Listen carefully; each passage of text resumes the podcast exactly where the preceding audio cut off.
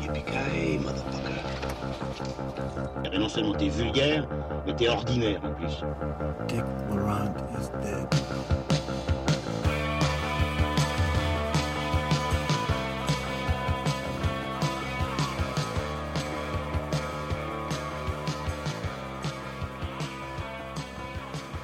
Bonjour à tous et bienvenue dans Transmission numéro 22, notre table ronde cinéphile qui aujourd'hui, comme d'habitude, fera le grand écart, mais cette fois-ci des deux côtés de l'Atlantique, entre la langue de Robespierre et celle de Faulkner, puisque nous serons euh, avec euh, deux pieds en France et deux pieds euh, en Amérique, avec le programme suivant, The Predator de Shane Black, puis on parlera de Star is Born de Bradley Cooper, avant d'enchaîner sur Un peuple et son roi de Pierre Scholler, et de finir sur I Feel Good de Gustave Kervern et Benoît Delépine.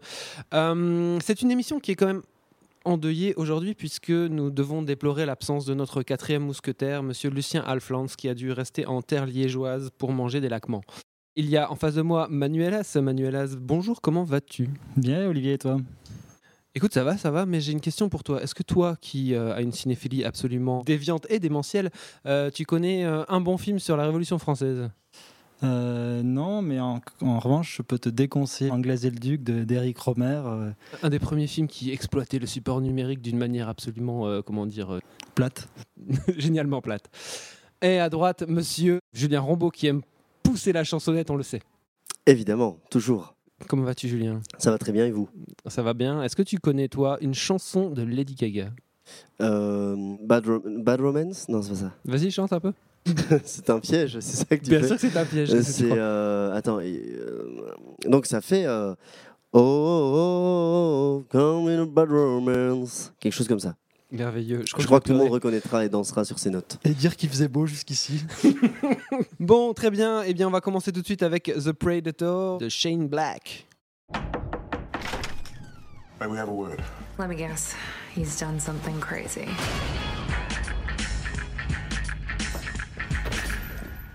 Me again, I'm gonna break your neck.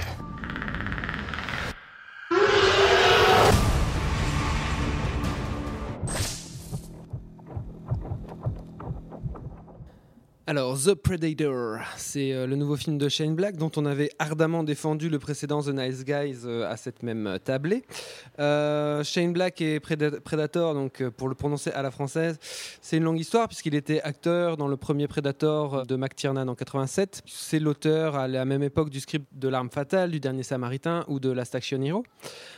Ici, il fait équipe au scénario avec son comparse Fred Decker, qui, était, qui est aussi réalisateur à l'époque de Monster Squad, ou encore d'un Robocop 3 qui était terriblement mauvais. Puis l'invasion des sangsues aussi, son premier film. Ouf, je, je- je ne l'ai pas vu, c'est vrai que tu as une, une cinéphilie déviante. Euh, bon, Shane Black, c'est le roi des personnages hardboiled euh, et des punchlines qui tuent. Euh, ici, c'est le sixième film de la franchise Predator si on compte les euh, Alien vs Predator de sinistre mémoire. Ce nouveau film, donc The Pre- Predator, euh, est avec Boyd Holbrook. C'est un acteur qu'on avait vu dans Logan, dans Gone Girl ou encore dans la série Narcos.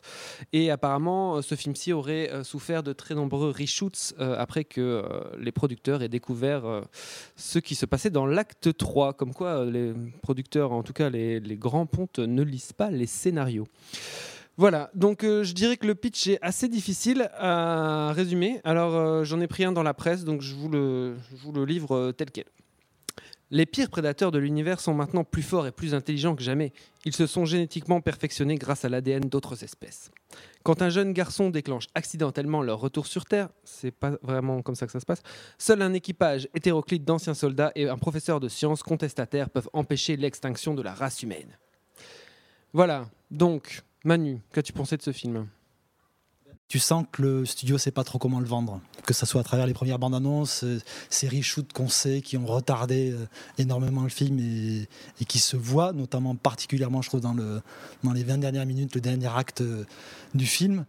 J'ai beaucoup entendu de critiques sur, les, euh, sur que, le film désamorçait tout par la blague, mais il faut bien s'entendre entre qu'est-ce qui est une blague, euh, c'est pas une blague Marvel comme on les, voit, les voit dessus, c'est des, des blagues souvent qui portent la caractérisation des personnages. Il a une capacité en, en une punchline justement à brosser euh, des relations entre personnages. Je trouve pour le coup le, le R-rated du film est bien utilisé Après, pour les fans qui hurlent à la trahison, euh, qu'on a détruit la mythologie, j'ai envie de leur dire, euh, les mecs, euh, ça fait qu'un bon paquet de films que la Fox, la mythologie, elle s'en fout. C'est pas comme ce qui se passe avec un univers comme Star Wars où tu as une vraie mythologie, tu as une vraie philosophie qui est développée là. Dans Predator, il n'y en a pas tant que ça. Donc le fait qu'il qu'il- qu'il détourne de ça et qu'il le- qu'il- qu'il s'y- se l'approprie atténuant une dimension horrifique du, film, ça me gêne pas plus que ça. Je trouve qu'on y retrouve vraiment la jouissance. Je pense qu'il a eu à, recréer cet univers, se, relancer dans cet univers. Je pense qu'il y, a un vrai plaisir de fabrication dedans. Je suis plutôt d'accord avec ce que dit Manu. Euh, moi, j'aime la façon. Alors, je suis pas un fan de, la, mythologie Predator, justement. Euh, j'aime la façon dont, commence le film. J'aime la façon dont, le réalisateur nous plonge au, milieu de l'action. Et comme tu parlais de, l'écriture des personnages, je suis d'accord avec toi. Je trouve que il y a quelque chose de, de malin et puis de ouais du plaisir, de la jouissance. Tu disais. Euh, à suivre cette bande à partir du bus. Il y a un, plaisir à les suivre, il y a, il y a quelque chose de, drôle dans dans l'hôtel, etc. Je trouve que avec peu de choses, avec de l'autodérision, il, est- il, fait des belles scènes. J'aime le réveil de la bête euh, dans le laboratoire, etc. Je ne vais pas trop en dire pour, euh, pour ne pas spoiler. Après, effectivement, je comprends moins la dernière partie du film, que je trouve d'une part bâclée et qui en plus euh, garde un- une espèce de, de rythme euh, qui, qui me perd et qui, je trouve, manque d'apaisement, manque de, manque de, de respiration en fait. Je que- À partir du moment où le, le décompte est lancé et la, la- la chasse dans, dans les 20 dernières minutes, tu sens qu'il y a des vrais soucis puisque les arcs narratifs des différents personnages secondaires sont vraiment expédiés. Tu sens que alors qu'ils ont été, certains personnages ont été développés, tu es totalement perdu en termes narratifs et ça finit avec une, une séquence d'affrontement qui pour le coup fait penser beaucoup à du Marvel. Et du coup, cette, cette- cette fin euh, se rend illisible alors que le début du film est très clair. Et je trouve que pendant les deux premiers tiers, on, on suit exactement ce qui se passe et qu'à la fin, on a tendance à, à lâcher. et C'est bien dommage. Oui, euh, bah écoutez, euh, oui, enfin le fait que j'ai pas réussi à faire un, pitch de ce film, euh, je trouve que c'est assez symptomatique parce que je trouve que on n'y comprend pas grand chose. je comprendrais, comprenais pas très bien où étaient les enjeux. Euh, Mon problème, c'est que je, je croyais pas du tout à la géographie du film et à hum, comment dire euh, j'avais l'impression que les, les différents espaces étaient, étaient pas liés. Je, je j'avais l'impression qu'au début on était en Amérique du Sud et puis après on est dans d'autres dans on est à Los Angeles mais ça se passe il, il- il passe de l'un à l'autre en deux minutes. Enfin moi je sais pas il y avait quelque chose que vraiment je, je, je comprenais pas. Je croyais pas à toute cette histoire de, de labo euh, à côté de la ville entre la ville et la jungle machin. Enfin bon je trouvais que c'était vraiment euh, vraiment le, le- le- désordre. J'avais vraiment du mal à, à rentrer dans le film. Après, oui, c'est vrai que au moment où on est dans le bus, les euh, personnages sont plutôt bien caractérisés. En effet, comme tu le disais, Manu, euh, par des punchlines qui, en effet, sont pas que des blagues, mais euh, racontent aussi sur les personnages. La scène de l'hôtel est plutôt sympa, elle est bien rythmée et tout. Il y a un sens du tempo. Oui, voilà, il y a, Clairement, il y a je un vrai dire, sens euh, du tempo, tout à fait, dans ces scènes-là, il y a un vrai sens du tempo. Mais euh, après, euh, je trouve que le film n'a absolument aucun suspense. Le monstre euh, n'est jamais dangereux. Il n'y a pas de gestion de, l'horreur ou du suspense ou de la tension. Euh, Enfin, je trouve que tout tombe vraiment à plat. En effet, je, je trouve que tout ce qui est la relation avec le fils du héros, ça tombe à plat. J'y crois pas du tout. Et je comprenais pas les enjeux en fait, les enjeux entre ce truc de réchauffement climatique. J'ai trouvé ça complètement opaque. Finalement, au final, je me suis ennuyé quoi. Euh, Voilà, mais je, mais je suis sûr que Shane Black fera un- un- sans doute un très chouette film derrière. Et, euh, si- Bon, on, ve- on verra comment il, se reconstruit de- derrière, puisque le film a été encore en plus euh, bercé par un scandale sexuel juste avant la sortie du film. Bon, Qui le concerne pas lui. hein. un bad buzz qui, qui, qui tourne autour du film, qui est déjà tourné autour des problèmes de, de, de reshoot euh, intensif de, de la fin. Ce, truc-là qui s'ajoute dessus, Euh, voilà. Et je trouve que le film se fait euh, largement déchirer, alors que moi, je craignais justement de voir un Shane Black complètement dépossédé de, de toute sa patte, de, de ce que j'aime chez lui, ce qui était le cas dans Iron Man 3, qui était pour le coup, je trouve, où il n'a pas du tout surmonté la machine Marvel. Je veux dire, c'était c'était vraiment euh, tellement diffus que ça n'avait plus aucun goût. Là, euh, j'ai quand même ce plaisir euh, de- d'un mec qui est, qui, est un vrai dialoguiste, qui écrit des dialogues de cinéma qui sonnent comme du Hawks, euh, qui sont du Shane Black en fait, mais je veux dire qu'il y, a- vraiment un, sens transgressif dans, dans, dans la manière de décrire les personnages par les dialogues et pas juste uniquement pour faire la blague. Ça apporte toujours une petite dimension psychologique autour des personnages. Et tu dis effectivement la relation au fils, elle est, elle est pas très bien traitée parce qu'elle est, insérée un peu comme un peu nulle part. Qu'effectivement cette relation, elle, elle, marche pas. Après, malgré tout, moi je trouve qu'il y avait, pour le coup, il y a cette temps dialoguiste et la petite scène en- entre deux où le, fils lui avoue qu'il n'a pas grandi comme son père l'espérait, la réponse du père, et qu'il va trouver un écho par la suite, ça paye à ce moment-là. Très bien, bon, on va finir là-dessus. On va enchaîner avec A Star is Born, le premier film de Bradley Cooper. Hey. What? I just want to take another look at you. In all the good times, I find myself longing for change. Here's what we're gonna do. You come sing that song that I love. No, I can't do that. Here, come on, here we go. It's not funny. Jack. Look at me. All you gotta do is trust me. We're far from the shallow now.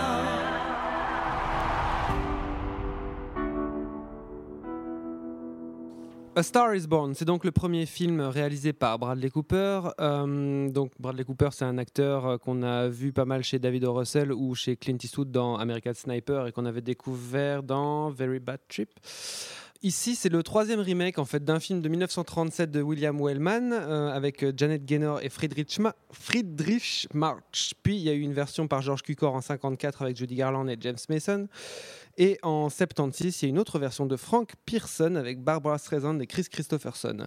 Ici, on a donc Bradley Cooper qui, inter- qui interprète un chanteur de rock FM qui s'appelle euh, Jackson Maine. Et dans le rôle de euh, la euh, wannabe star, nous avons Lady Gaga dans son premier rôle à l'écran. C'est un film qui est un peu en développement, elle, depuis quelques années à Hollywood. Il a failli se faire en fait avec Clint Eastwood. Et déjà Bradley Cooper. Ah oui, déjà Bradley Cooper, ok. Et euh, la photo est de Matthew Libatic, qui, était, qui est très connu pour son travail, notamment avec euh, Darren Aronofsky. Donc l'histoire, euh, elle est simple. Donc je le disais, Jackson Maine est un chanteur très populaire et franchement alcoolique. Il rencontre par hasard la girl next door, Ali. Euh, ils passent une belle soirée ensemble et elle lui montre ses talents d'interprète et de songwriters. Alors qu'il tombe amoureux, euh, Jackson donne à Ali la chance de devenir une star à son tour, alors que lui va lentement glisser sur la pente alcoolisée du Hasbina. Qu'as-tu pensé de ce film, Julien? Euh, c'est un film euh, très guimauve. C'est un film, je trouve, rempli de, de- de- bons sentiments, de gentillesse et de banalité, avec un scénario cousu de fil blanc. Donc j'ai l'impression que dans ce que tu viens d'énoncer, on, sait déjà à peu près comment ça va se passer. Enfin, moi, j'ai eu aucune surprise par rapport au pitch ou par rapport à ce que j'en avais lu. Bradley Cooper, pareil, on, sent une, un rôle à Oscar. J'ai l'impression qu'il qu'il candidate déjà pour les Oscars. Alors il n'est pas mauvais, mais, euh, on, sent le, le rôle écrit euh, pour la, course aux statuettes. Et malgré tout ça, donc il y a énormément de défauts, mais je voudrais quand même dire que je trouve que le film, malgré, euh, malgré tous ses défauts, a, un certain charme dans les, euh, allez, disons la première demi-heure. Les images de concert donnent pas mal, et puis dans la rencontre entre deux, je, trouve, voilà, je, trouvais qu'il y quelque chose de, de mignon, de, voilà, c'est- des films euh, que j'aurais aimé à 12 ans, je crois.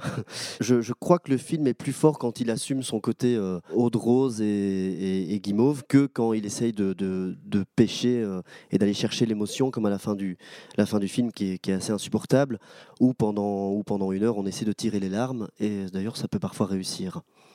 Ben, écoute, tu dis euh, le film a un certain charme. Moi, je dirais qu'il a un charme certain dans sa première, dans sa première heure quasiment. Je trouve que la première heure fonctionne, mais hyper bien. Mais vraiment hyper bien. Je trouve qu'on croit aux scènes de concert. Je trouve qu'elles sont bien filmées.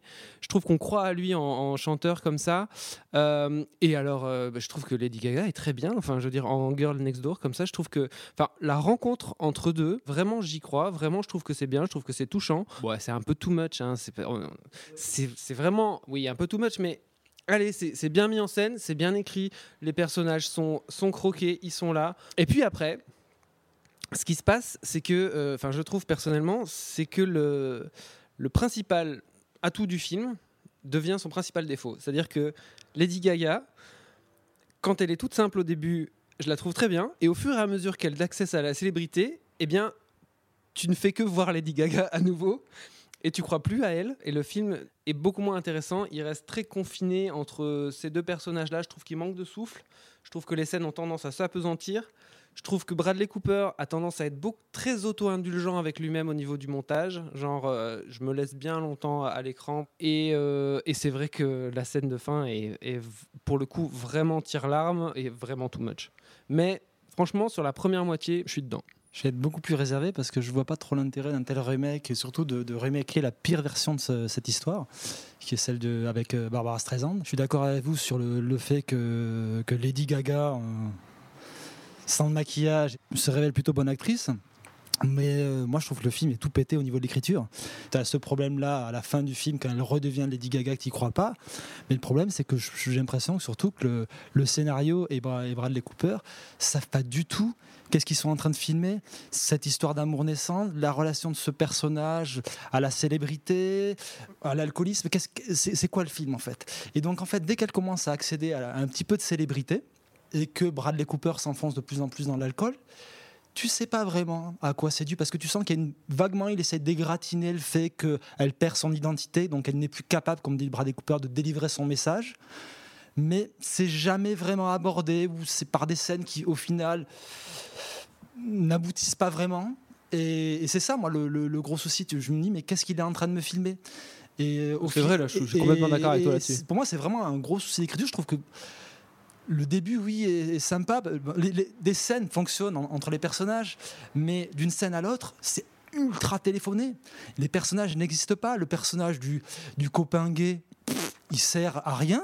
Le frère. Le frère, on te ramène tout d'un coup, tout d'un coup, tu as une sorte de révélation sur le gars qui l'accompagne lors des concerts, c'est le frère. Mais ça n'apporte rien en fait, et, ça ramène après cette, fin. On va pouvoir un peu spoiler parce que je veux dire c'est quand même la quatrième fois qu'on a ce film-là après la disparition d'un des personnages prin- principaux. La discussion qu'il y a entre le frère et celui qui reste, elle n'est pas possible parce qu'ils n'ont jamais entretenu une quelconque relation.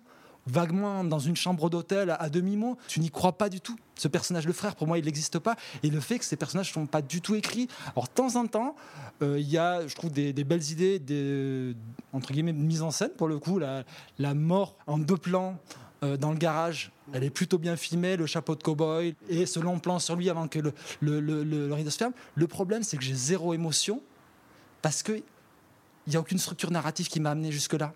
Et que je ne comprends pas si le problème de ce personnage, ton addiction à l'alcool, il vient de ses traumas d'enfance, son rapport au père, ce rapport à l'industrie qui est en train de bouffer toute créativité, tu ne sais pas. Parce que Cooper vrai. ne, ne- ne- ne- en fait, ne choisit pas, et c'est ça le problème. Le rapport au père, est- il- je crois que c'est de ça dont il parle et je- je- ils essaient de le, de le laisser aimer comme ça pendant, pendant, avec des petites touches, mais je suis d'accord qu'il ne fonctionne pas. Mais je, cro- je crois quand même qu'il il essaye de nous en parler, et, et notamment dans sa relation avec le frère. Mais là aussi, la scène est expédiée, expéditive. hein, je veux dire, ça passe très vite. Et pourquoi tout ce qui tourne autour de la célébrité, où on voit clairement euh, qu'elle est en train de se faire bouffer par ce petit jeune manager, c'est pas vraiment Euh, traité. Non, moi je trouve qu'on on voit pas ça. Elle a pas l'air de se faire bouffer par Bah, ce petit y a- jeune manager. Il y a quand même la scène sur les toits avec cette grande affiche ridicule avec où effectivement elle ressemble à du Lady, à du Lady Gaga, mais il y a quand même ça qui joue, c'est que euh, on va peut-être le, dire, on n'est pas du tout client de Lady Gaga, je pense autour de la table, et justement tu es surpris parce que tout d'un coup tu, tu découvres une sensibilité derrière euh, le, le pot de peinture, et à un moment tu as l'impression que le film veut s'immiscer dans cette direction avec quelques scènes de confrontation avec le manager qui montrait quand même, un jeune petit con, mais ça reste très soft. La, critique sur l'industrie du spectacle, elle est toute mesurée. Non, mais c'est vrai, t'as raison. En fait, il, il- il- au bout d'un moment, ce qui fait que le film devient aussi inintéressant, c'est qu'il ne prend à corps aucun des enjeux qui le sous-entend très vite fait, quoi. Que ce soit une critique du monde du spectacle ou alors euh, le- de creuser son propre personnage à lui, que ce soit par rapport en effet au rapport au père ou euh, à la célébrité. Le problème vient de, ouais, c'est ce que vous dites aussi, de, de, la, de, de ce qu'il y a à dire sur le spectacle. Et d'ailleurs, je trouve la scène de, de cérémonie, etc., où il reçoit quelque chose, euh, est complètement ratée aussi. Et je, Mais tu sens aussi elle que c'est un micmac gêne. de toutes les adaptations. On te réunit celle de Wellman, celle de, celle de avec Barbara Streisand, et tu sens que justement dans les, dans les premières adaptations qui prennent pour sujet le milieu du cinéma, la critique est beaucoup plus acerbe de, de ce milieu-là. Dans le cul-corps à fond. Dans le Q-Corps et même dans le Wellman. Et, et tu sens justement qu'il picore des scènes à droite, à gauche, sans jamais choisir, et qu'il n'y a pas vraiment de point de vue. Moi, ça m'a frappé le, le premier moment qui me paraît hyper téléphoné, où il, il la fait venir et elle, tout de suite, elle va chanter sur scène. Le plan qu'il te fait pour te montrer qu'il y a du public, c'est un plan qui est au fond, au, au fond de la scène, où ils sont complètement isolés avec ce public. Tu, tu sens un plan juste pour dire regardez, il y a du monde, mais qui est pas du tout dans le tempo et dans la dynamique de, ce- de elle qui devrait complètement être euh, emportée euh, et grisée par le fait de, chanter devant autant de personnes. Non, moi, ça, je suis pas d'accord là-dessus. Je trouve qu'il y a un choix euh, de mise en scène hein, qui est d'ailleurs affiché dès le début du film, qui est d'être toujours euh, backstage. Et euh, je trouve plutôt ces scènes-là plutôt bien foutues. En Ouais, fait. moi je crois que c'est la scène qui, enfin, c'est celle qui m'a le plus la, emporté. c'est la scène qui est pour moi qui, la- qui, qui était le zénith du film. Après, Moi euh, aussi, je suis d'accord avec ça. C'est celle qui m'a le plus 15 minutes, les emporté. gars. hein. Oh, bah, bah oui, non, c'est une bonne demi-heure, mais, mais non, mais je suis d'accord. Je pense que c'est celle qui emporte le plus, et parce que les, les- les petits éléments qui sont distillés au départ sur la rencontre, tu parlais de sensibilité de Lady Gaga, mais même, euh, même la sensualité, qui, bon, alors ça tient beaucoup au fait qu'elle soit simple et normale, mais euh, je trouve que voilà, comment, on l'a dit, la rencontre, etc., amène effectivement à, à une belle apogée, mais c'est vrai que cet apogée arrive après 30 minutes de film et qui reste deux heures. hein. Là- Mais même le, le rapport que elle a avec euh, cette maison où il y a plein de chauffeurs qui habitent, etc. C'est plutôt sympa, c'est plutôt marrant, quoi, réussi, je trouve. Ouais, j'ai l'impression que ça fait très sous David Russell, quoi. J'ai l'impression qu'il y a ce côté. euh, t'as l'impression Peut-être le- sous Shane Black, quoi. Non, mais t'as l'impression de voir le début de, de Joy avec toute cette famille comme ça, avec des personnes dans toutes les pièces euh, qui, qui ont l'air d'habiter là ou de vivre avec les meubles. Mais je trouve que ça marche pas vraiment, quoi. Parce que le père aussi de Lady Gaga, c'est euh, t'as deux trois blagues sur Sinatra euh, et puis c'est tout. Ça porte pas très loin. Ça- Il y a deux, trois blagues qui fonctionnent quand même dans le film. Moi, j'ai ri à plusieurs reprises. Bon, très bien, on va arrêter ici pour euh, Star is Born, le film de, de Bradley Cooper. Mais je serais quand même curieux de voir le prochain film de Bradley Cooper. Voilà. On va enchaîner avec Un peuple et son roi de Pierre Scheller. Nous sommes tous citoyens, tous frères Je resterai parmi vous pour braver vos fureurs Une heure de la vie d'un homme libre vaut mieux que 100 ans de la vie d'un esclave.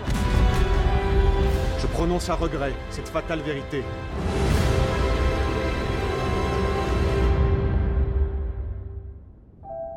Un peuple et son roi, c'est le nouveau film euh, donc du français Pierre Scheller, euh, qu'il a écrit et réalisé. C'est le réalisateur notamment de Versailles avec Guillaume Depardieu et il était très attendu, en fait il faut le dire, après la réussite de l'exercice de l'État euh, en 2011, donc déjà il y a 7 ans. C'est un film qui, euh, en gros, retrace les jours troublés entre la prise de la Bastille et la mise à mort de Louis XVI.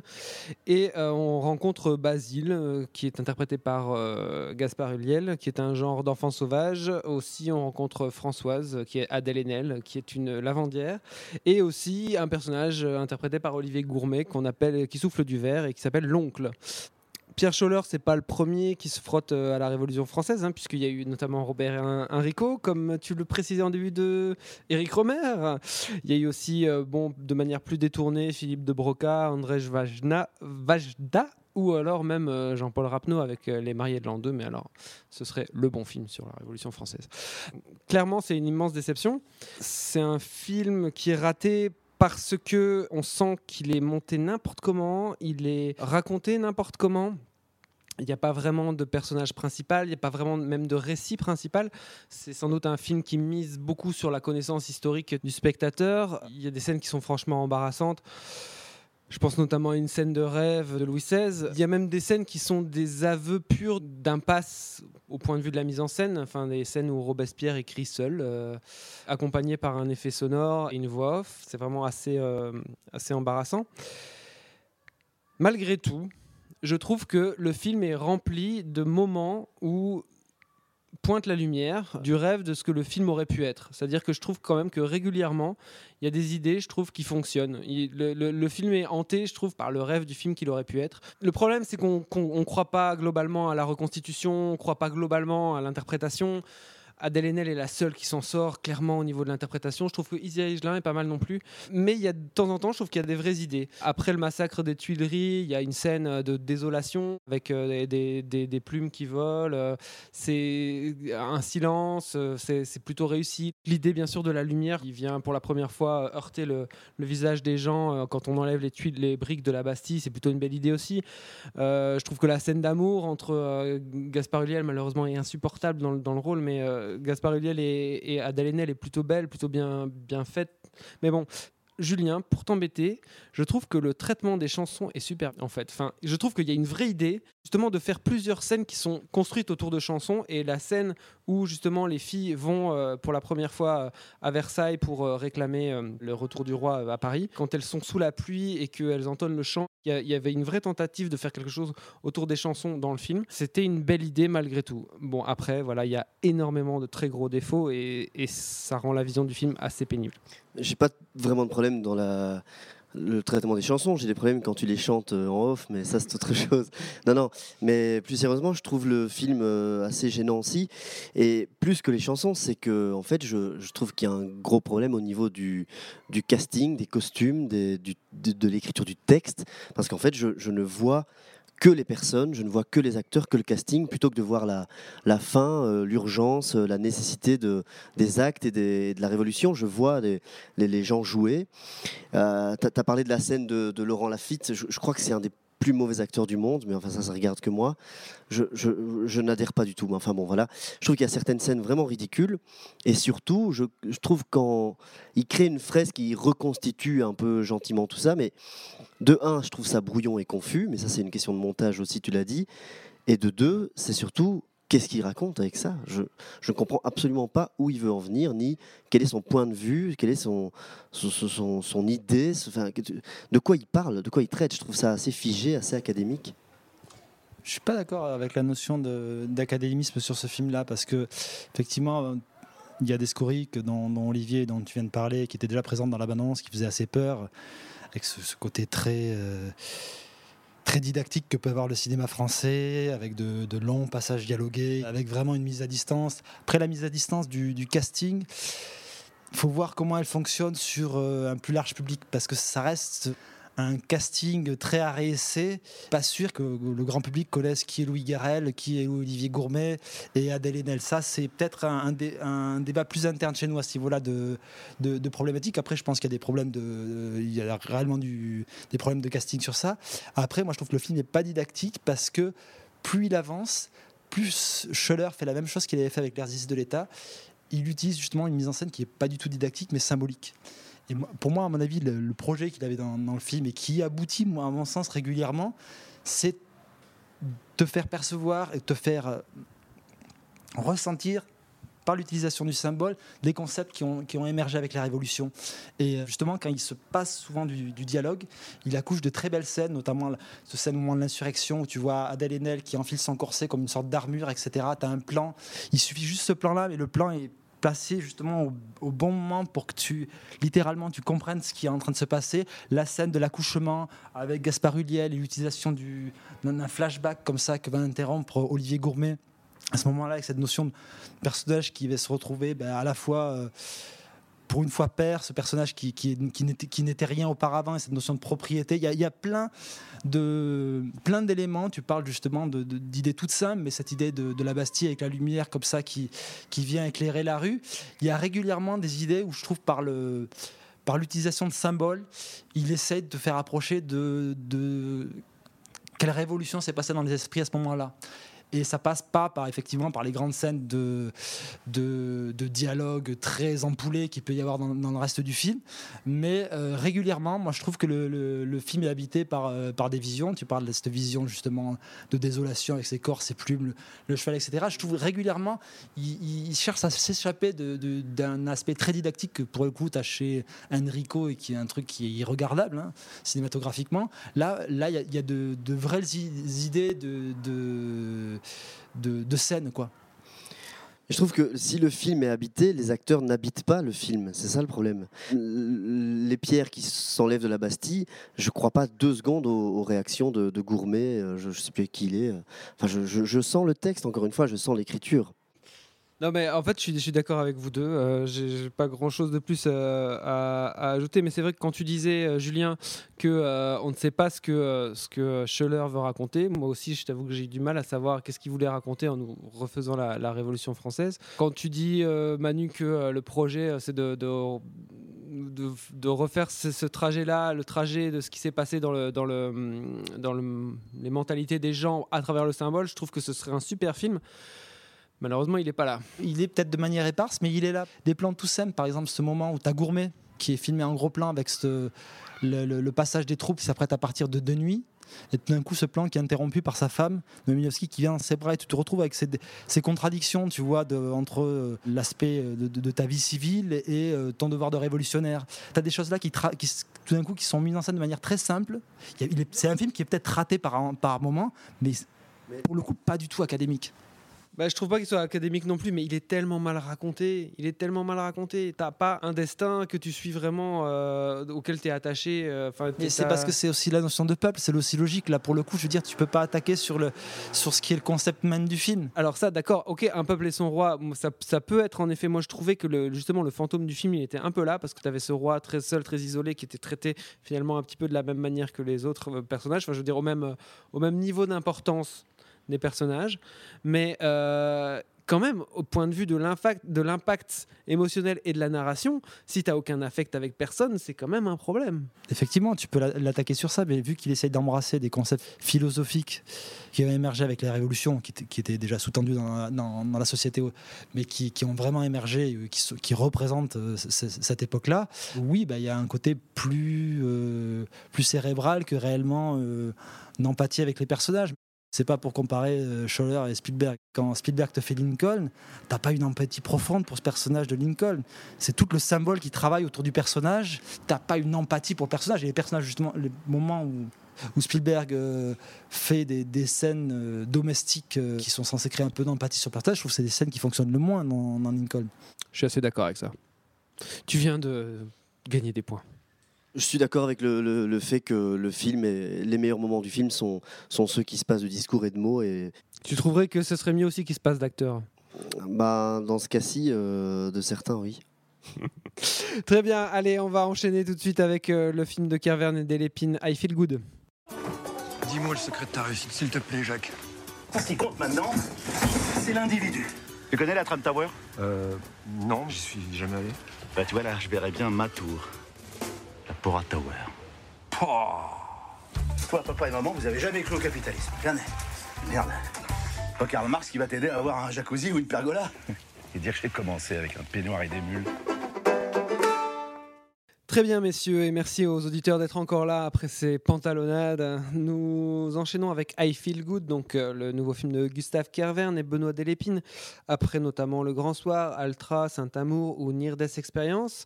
On les connaît parce qu'ils ont fait le- leur début comme auteurs pour euh, Les Guignols de l'Info, et puis ensuite ils ont été bien sûr créateurs de l'univers Groland. Voilà, leur nouveau film est avec euh, Jean-Marie Bigard, non pardon, Jean Dujardin et Michel Houellebecq. Euh, pardon, Yolande Moreau, et toute une série de tronches familières euh, de leur univers et de l'univers Groland. Ça raconte l'histoire de Jacques, donc qui est interprété par Jean Dujardin, euh, qui s'échappe d'un spa et qui arrive en tongs et en peignoir euh, par l'autoroute voir sa sœur Monique, qui travaille dans un centre Emmaüs du côté de Toulouse. Donc déjà, on sait que Monsieur Haas va adorer le film. Jacques a toujours voulu devenir un patron riche et puissant, mais surtout sans rien foutre. Donc, avec l'aide de sa sœur Monique, il va tenter de lancer sa nouvelle affaire, celle qui le rendra enfin riche à crever. Est-ce qu'on peut le dire ce que c'est ou pas? Hmm, c'est en gros c'est la chirurgie esthétique low cost. Il veut faire du, il veut faire le Ryanair de la chirurgie esthétique. Euh, Manu, qu'as-tu pensé de ce film? Ben, J'attendais plutôt ce film et c'est vraiment une déception. Tout simplement parce que j'ai l'impression que c'est un des aspects de, des, films de Carven et Delépine qui fonctionnent beaucoup à l'impro. Et je trouve à des moments, ben, c'est ce qui pose problème dans ces films-là parce qu'à un moment, le, le film terminé pas aussi réussi que la somme de ses parties. C'est-à-dire, c'est un film où tu pourrais retrancher plusieurs scènes, ça n'aurait pas vraiment d'impact. Alors effectivement, c'est censé te montrer un personnage qui fait du surplace, mais à, un moment, ça fait pour moi une sorte d'accumulation de petites scènes autour de du jardin, souvent assez inventifs quand tu les prends séparément, mais qui au final euh, ne font que s'accumuler sans vraiment de progression, et ce qui fait que les, les charnières dramatiques du film euh, virent quand même assez au gag. Je trouve le film est jamais aussi drôle en fait que sa bande annonce.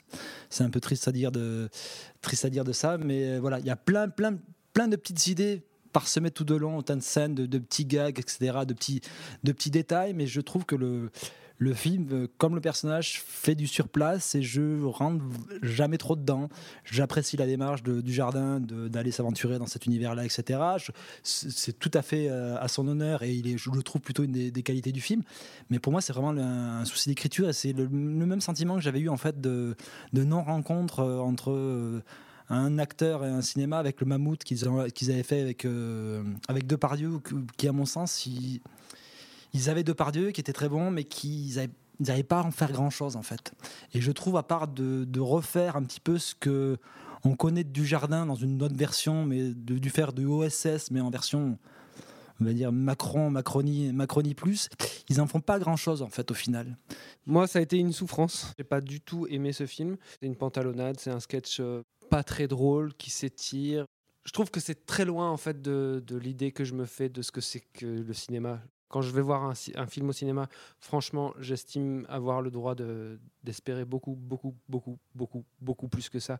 On sent le truc sous-écrit qui joue que sur une série de gags euh, qui sont pas très drôles, un peu bâclés. Je trouve que le, film est assez laid, assez hétérogène d'une manière générale. Franchement, j'ai rien à dire sur ce film. Vraiment, j'ai rien à dire. Eh bien, que dire si ce n'est répéter ce que vous avez dit? On va essayer de renouveler un petit peu. On, a, certains ont parlé de poésie dans le cinéma de Delépine et Carverne. Moi, j'en vois aucune là, mais vraiment aucune. Pourtant, justement, j'aimais bien, euh, j'avais encore plutôt aimé Mammouth par rapport à.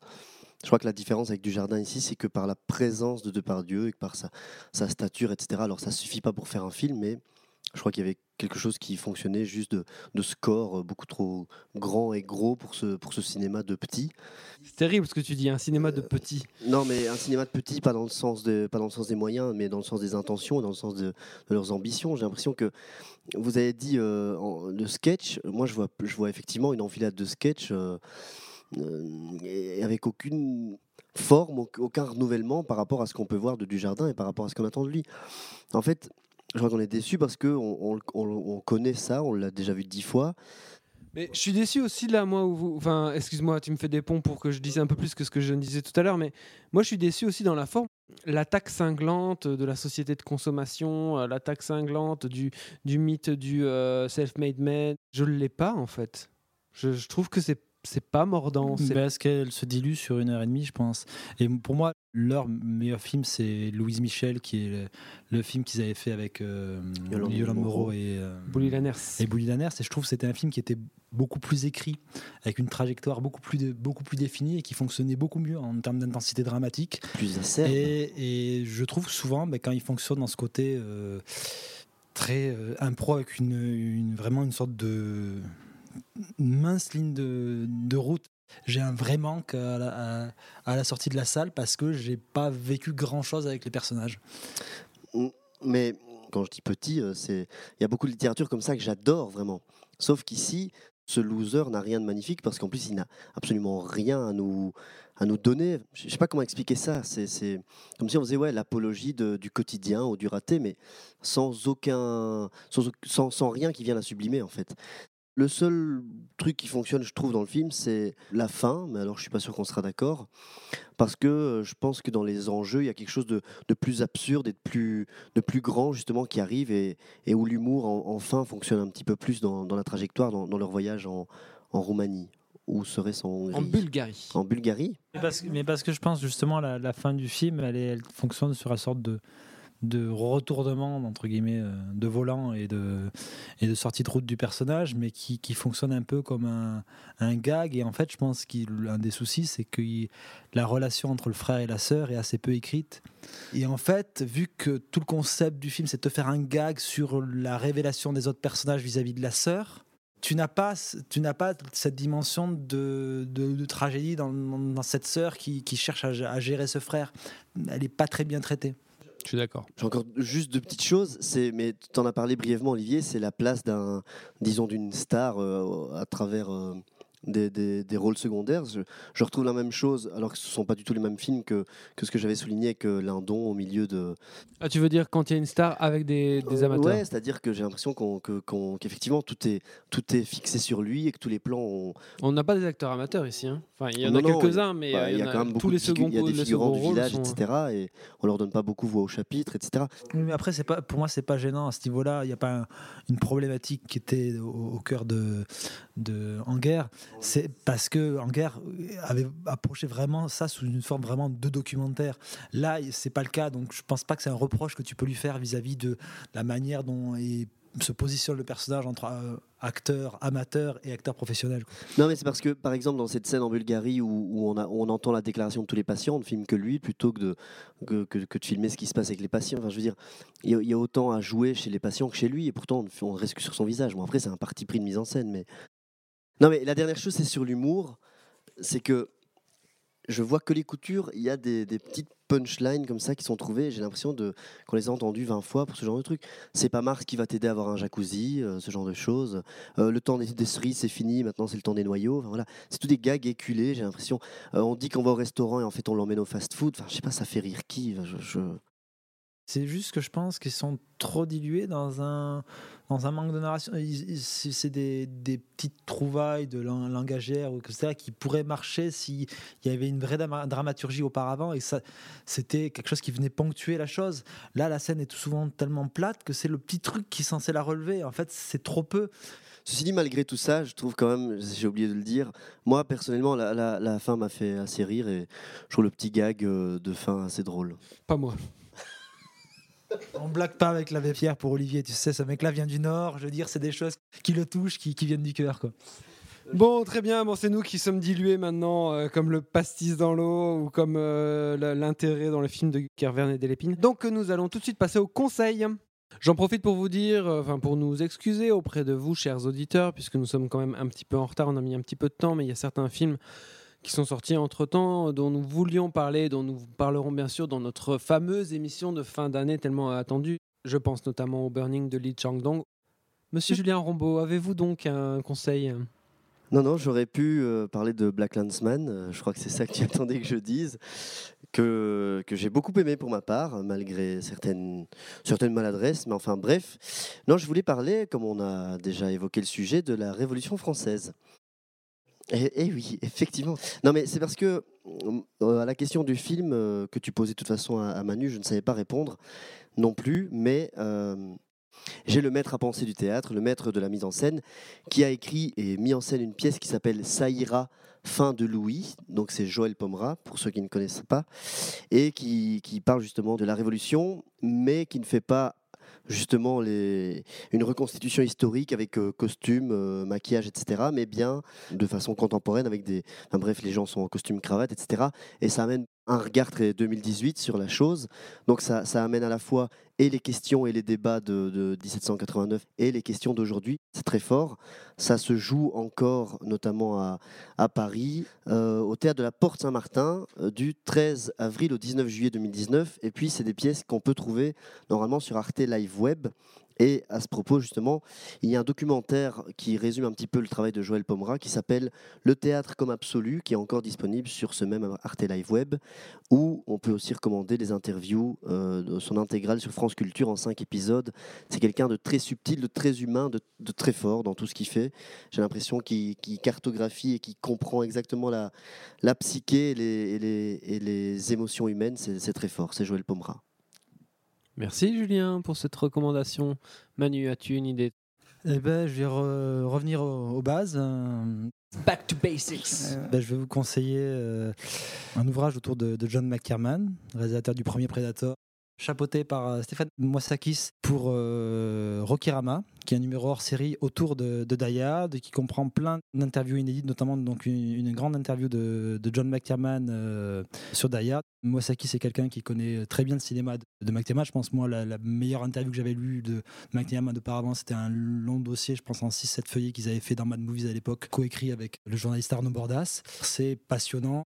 C'est un magnifique objet de cinéphile. Génial. On peut le commander ou tu l'as acheté en presse Il se trouve, il sort ces, ces jours-ci en tabac presse et il va être bientôt disponible en librairie prochainement. Super, merci.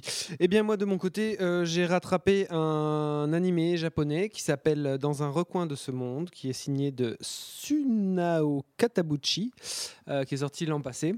Il est adapté d'un manga de Fumio Kono. Donc, euh, c'est quoi dans un recoin de ce monde? C'est un film que j'ai trouvé assez bouleversant. Ça se passe dans les années euh, au Japon, fin des années 30, début des années 40. Donc, pendant la guerre. Euh, c'est l'histoire d'une jeune fille et de son mariage avec un homme qu'elle ne connaît pas. Et ça va complètement contre toutes les attentes qu'on peut avoir dans ce genre de récit. Euh, tout en cultivant une émotion vraiment très très forte. Enfin voilà, c'est un film qui m'a qui m'a mis les larmes aux yeux à plusieurs reprises. Euh, et puis euh, je suis toujours stupéfait. Enfin, il y a eu Your Name il y a quelques il y a quelques temps. Des, des audaces au niveau de la narration, au niveau des ellipses. Il y a beaucoup d'auteurs qui sont très en forme de ce côté-là et on a régulièrement des choses qui sont vraiment, je trouve, novatrices purement au niveau de la narration. Je vous remercie, messieurs, pour euh, ce beau numéro de transmission, malgré un programme, il est vrai, très décevant. Mais la prochaine fois. Un programme qui n'avait pas une gueule de porte-bonheur. pour revenir à Shane Black. Euh, mais la prochaine fois, on espère qu'on aura euh, des chouettes films à vous proposer. On va d'ores et déjà élaborer un programme tous ensemble. À très bientôt. Merci de nous avoir suivis et laissez des commentaires. Ciao, ciao.